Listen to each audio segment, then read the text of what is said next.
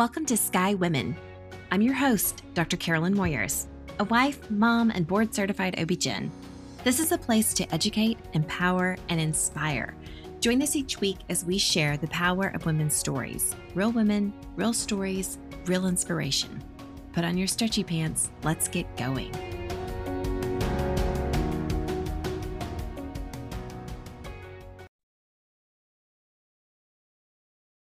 Welcome, Sky community. Welcome to another episode. Today, we're going to be talking all about vulva and vaginal health. So, I was uh, contacted by a reporter this week um, asking me some questions, or actually, it was last week, asking me some questions about Kim Kardashian's uh, vaginal gummies. Okay. So these are gummies that you take, and it's supposed to make your vagina smell and taste better. And so I immediately rolled my eyes and uh, almost did not respond, but decided that vaginal health is an important topic and that it should be addressed and we should have a women's health expert address that. So it was kind of fun to contribute to this article which we'll have to put um, the link to that article in the show notes for you to read if you want to because several um, gynecologists across the nation including dr jen gunter um, weighed in on this. And so and we just really kind of went into the details. And um, one of my favorite quotes of mine that they actually used, and that was kind of exciting, was that, you know, the idea that you're seeing if I could pull it up real quick.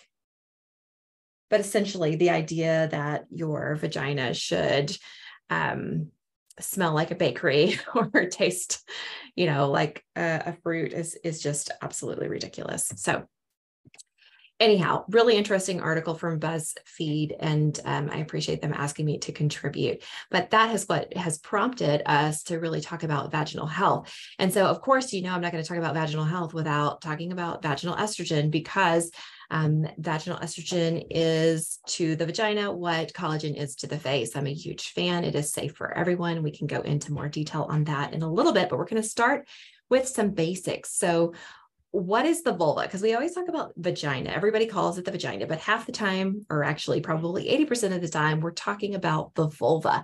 The vulva are the external female genitalia.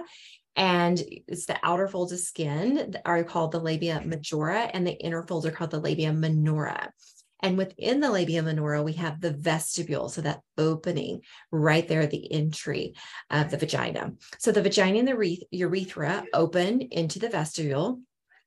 And on either side of the opening of the urethra, we have these tiny little glands called the Skene's glands, and then two additional glands called the Bartholin's glands.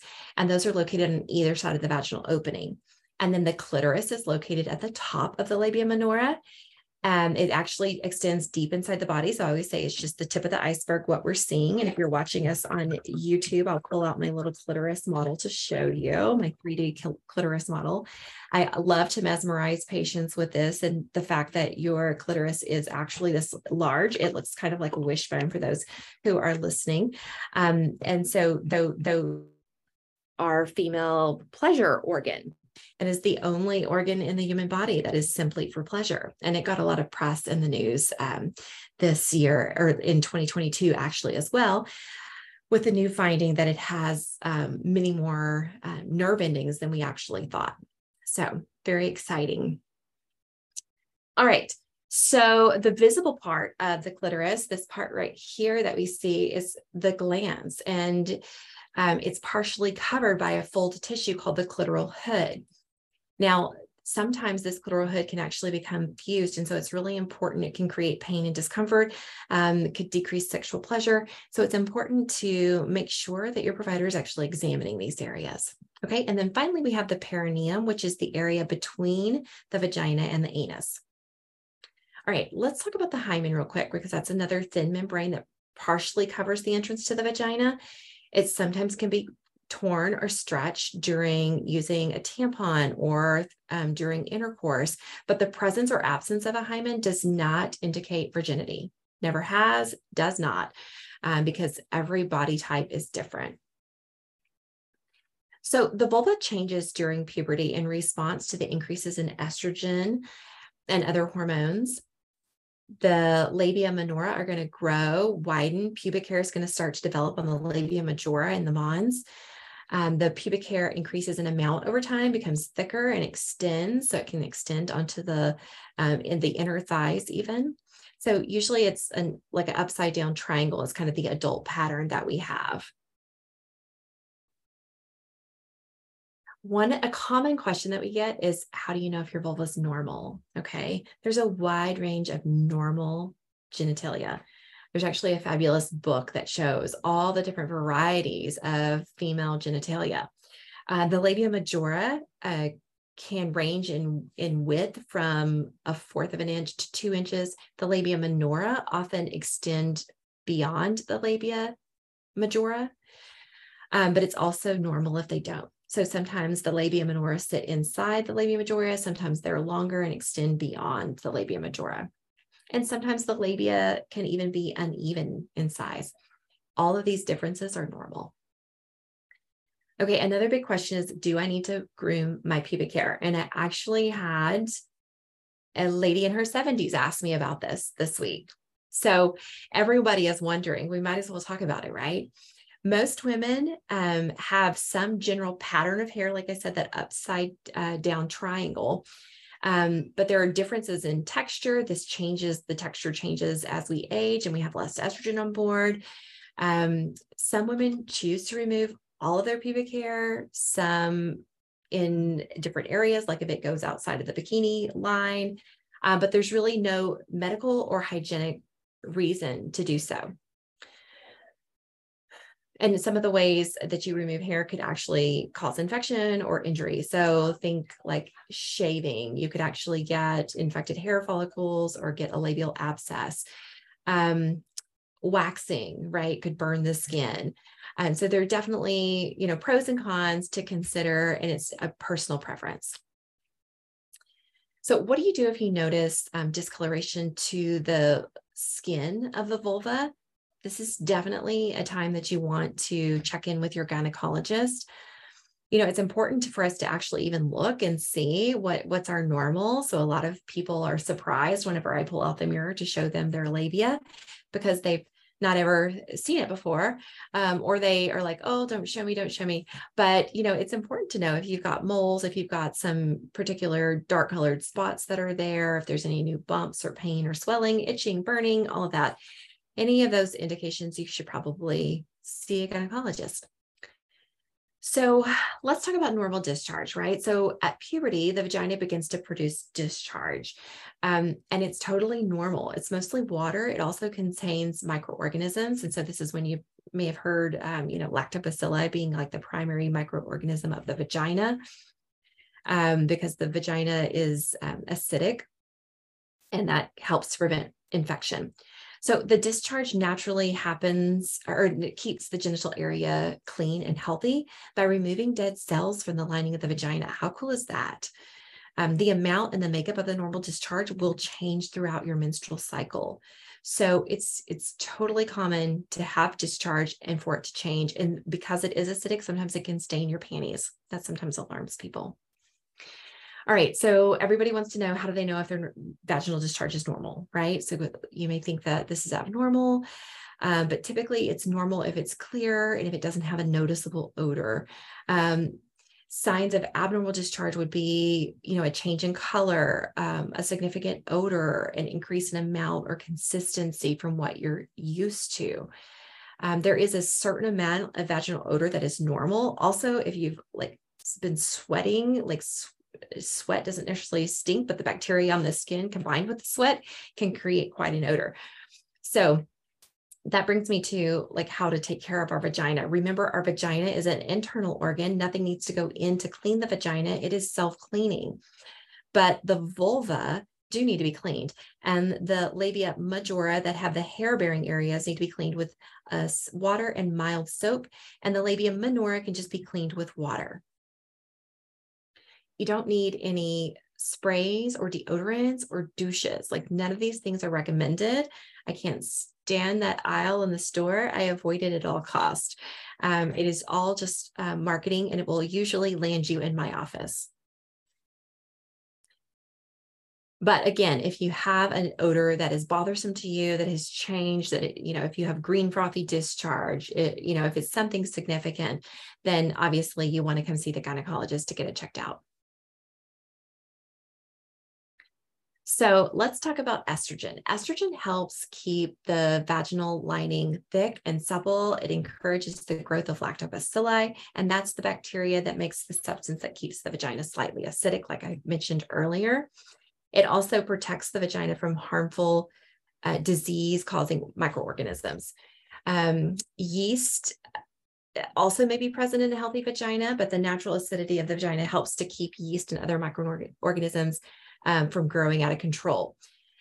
The most common vaginal infections are actually a yeast infection or bacterial vaginosis. Thank you, ma'am. So during pregnancy, you have a lot of hormones on board. Your estrogen and progesterone levels are significantly higher. And as more estrogen and more blood flow goes to the vaginal area, and your, your vulva can become swollen. Uh, the color of the vulvar skin, actually, in the opening of your vagina, may be darker. Um, you may have an increase in vaginal discharge. And vaginal infections can be more common in pregnancy. And some even develop a var- varicose veins in the vaginal region, the vulva, and the anus region. Um, but uh, in the anus region, those are called hemorrhoids, right? So um, this can all be incredibly uncomfortable, but it goes away after you don't have a baby sitting on your pelvic floor. So in the postpartum state, you have a lack of estrogen on board. Um, and you're nursing and breastfeeding, you can use vaginal estrogen. I was reading an article the other day as I was uh, doing a little bit of research and looking at some info for this podcast episode. And I was just really appalled by this article that was put out by a major health organization talking about when you couldn't use vaginal estrogen. Was just a lot of misinformation. Um, vaginal estrogen can absolutely be safely used during breastfeeding. We do not get a large systemic absorption of um, so when I say systemic, we're not seeing an increase in your estrogen levels. Um, this is not like giving you a pill or a patch or something of that nature. Um, so it's very safe to be used and it really can help whenever you have that significant vaginal dryness. And you may be thinking like sex is not on the um, on the agenda in the near future. um, because it's so dry and uncomfortable. And I often say that, you know, that postmenopausal state um, I'm sorry, the postpartum state can mirror menopause. So vaginal estrogen is it can be used very safely in the postpartum period when you're breastfeeding even. Okay, so during menopause. So menopause is defined as 12 months without a cycle. It is the end of your reproductive state, right? You are um, done having periods. This decrease in estrogen level that happens affects the vagina and the urinary tract significantly, right? And so over time, we get these genitourinary symptoms of menopause. Um, your vaginal lining can get thinner, drier, less elastic, and that can cause an increase in urinary tract infections, vaginal itching, vaginal burning, vaginal fissures, all kinds of discomfort. Um, decreased lubrication with sex, leading to painful intercourse, bleeding after sex, so all of these changes um, can really impact your sexual pleasure. And that one of the most common reasons that women in their postmenopausal period don't um, have sex is because of pain, because our brain is smart and we don't want to have um, sex that doesn't feel good. So, what are some things that you can do? How do we keep our vagina healthy, specifically as we um, move into that genitourinary uh, syndrome of menopause and that menopausal state? Uh, now, I didn't mention earlier, like if you're if you're in your 20s and 30s and you're wanting to maintain a healthy uh, vaginal health, you know, essentially good hygiene, like we discussed, and using barrier methods with intercourse. Like those are the keys for your vaginal health when it comes to genitourinary symptoms of menopause, we got to be thinking about it. We, we need a bigger toolbox. All right. We need a, a, some, a little more things in our, our bag of tricks. So one is vaginal moisturizers and lubricants. So these can help to relieve vaginal dryness and painful intercourse, but they, they're over the counter and they would be used daily at will, at nausea. um, local um, estrogen therapy, which is a low dose vaginal estrogen therapy, this can come in the form of vaginal creams, vaginal rings, vaginal tablets, is a small dose of estrogen that is directly applied to the vaginal tissue. And we're going to go into a little more detail about that here in a minute. Um, so that helps to restore the natural thickness and elasticity to the vaginal lining and also uh, relieves dryness and irritation. Now, uh, there is also systemic estrogen therapy. So this is when we talk about hormone therapy, hormone replacement therapy. Uh, this think uh, pill, patch, gel, spray applied to the skin.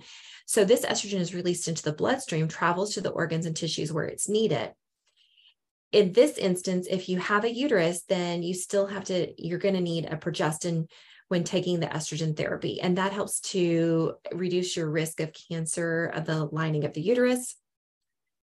Um, but there still is about 30% of women who, if they use systemic estrogen therapy, they still need local estrogen therapy.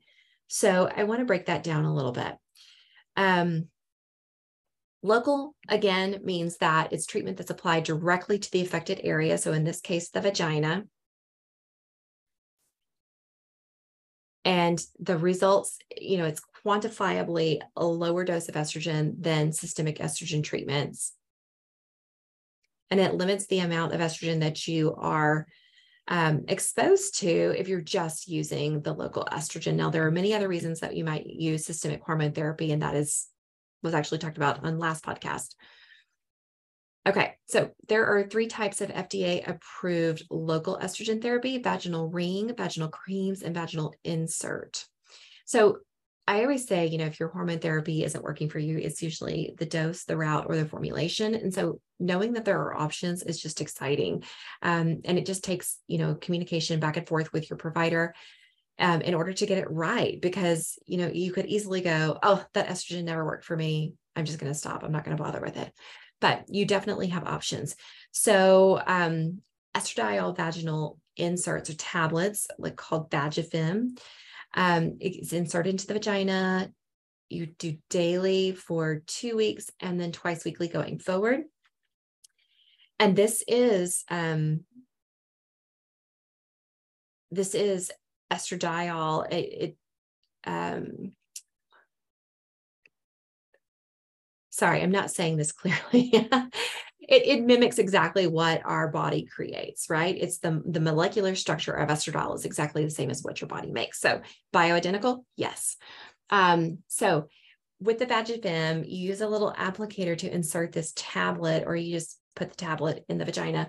Now, most of the times, whenever we start on this vaginal or local therapy, we'll do it daily for two weeks, but some people don't really tolerate that. And some people get really just kind of worn out on it. And so I tend to start where I intend to go. So whether that's twice weekly or three times weekly. Okay, so we talked about the vaginal tablet. The vaginal cream is entirely popular one, and we've got two formulations with us. We've got estradiol, which is an Estrace cream, and we've got Premarin, which is your conjugated estrogen. Okay. Um, so the cream gets inserted in the vagina, usually a half or one gram, and the usual dosage um, is once, or sorry, twice or three times weekly. Okay, and then we have the Estring. So Estring again is estradiol vaginal ring, and you actually insert it and leave it in place for three months. So I have patients who love this because it's kind of a set it and forget it. No, you don't have to take it out for a vaginal ultrasound. No, you don't have to take it out for intercourse. Does it have to be pulled out and rinsed? No, not really. Again, the vagina is self cleaning, and when the ring becomes part of its um, ecosystem, it'll just kind of do its thing. But if you wanted to, you could take it out and rinse it with mild water or you know cool water and, and put it back in. No big deal. Okay, so your Premarin cream is your conjugated equine estrogen. So really, that's the only one that's not bioidentical. Um, here is Imvexxy. Imvexxy is another one that it's an estrogen uh, tablet, but it's different than the the Vagifem tablet looks like a pill that you would swallow, right? The Imvexxy is this neat little teardrop tablet um, that's in a, a coconut oil based um, soft gel capsule, and it gets inserted into the vagina uh, again twice weekly. And I have a lot of patients who love this one. This one comes in four micrograms and 10 micrograms. So, again, you've got options in terms of your dosing. And that is the summary of the vaginal estrogen gals. So I'm a huge fan. Um, are there other options other than vaginal estrogen? Yes. yes. So one of, of my favorites um, is actually, I'm going to pull it up. because it just escaped me for a minute, is Intrarosa. So Intrarosa is prasterone. It's a vaginal insert. It's an estrogen and androgen precursor.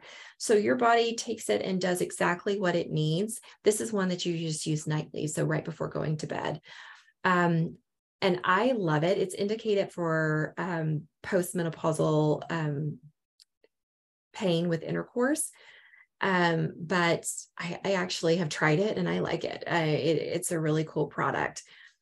Um, so that is another option. And then we have, um, you could even go into things like a SERM, a selective estrogen receptor modulator. And these medicines uh, stimulate certain tissues that respond to estrogen while not stimulating other tissues that respond to estrogen, right? So um, it's not estrogen. And so some may have risk, although SERMs are not estrogen, some may have risk similar to those um, to estrogen. And then the last would be um, Osphena, which is a tablet um, that is indicated. It's a non hormonal treatment for moderate to severe vaginal dryness and moderate to severe painful intercourse. Um, and so I've had some patients who are very successful on this, especially if they do not want to take any hormones for whatever reason. Um, this is very helpful for the vulvovaginal uh, symptoms of, or the genitourinary symptoms of menopause. Okay, I want to remind you that um, to know your sources whenever you are getting your healthcare information um, that the idea that you're supposed to smell like a flower or taste like a bakery is absolutely ridiculous. Um, this distorts our body image. It makes women feel like we're broken, that something's wrong with us. It perpetuates this idea that we need to fix our body in order to be appealing. And it's just all BS. So uh, I hope that helps you to have a happy vagina. I hope that answers your questions when it comes to vaginal estrogen. If you have any additional questions, please feel free to email us at hello at Sky Women's Health. I'd be happy to answer your questions or to do another podcast episode um, to clarify. So until next week, be well.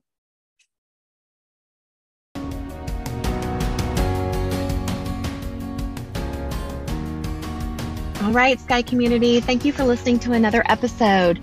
This episode was sponsored by Sky Women's Health. As a reminder, we're in the Dallas Fort Worth area and we help relieve back pain and pelvic pain in pregnancy and beyond. If you are pregnant and having pain and you feel like you have no reliable way to relieve it, look us up at skywomenshealth.com, request an appointment, and we'll call to get you scheduled. As a board certified OB-GYN with a neuromusculoskeletal medicine fellowship, I help you realign with hands on drug free treatment and relieve pain on the spot without medication. We'll help you maintain these results through your pregnancy and postpartum period. Every pregnant person deserves this, and we are so excited to serve you. You can find us on our website, as mentioned, or on social at Sky Women's Health, or you can call the office at 817 915 9803. That's it for today. Until next week, be well.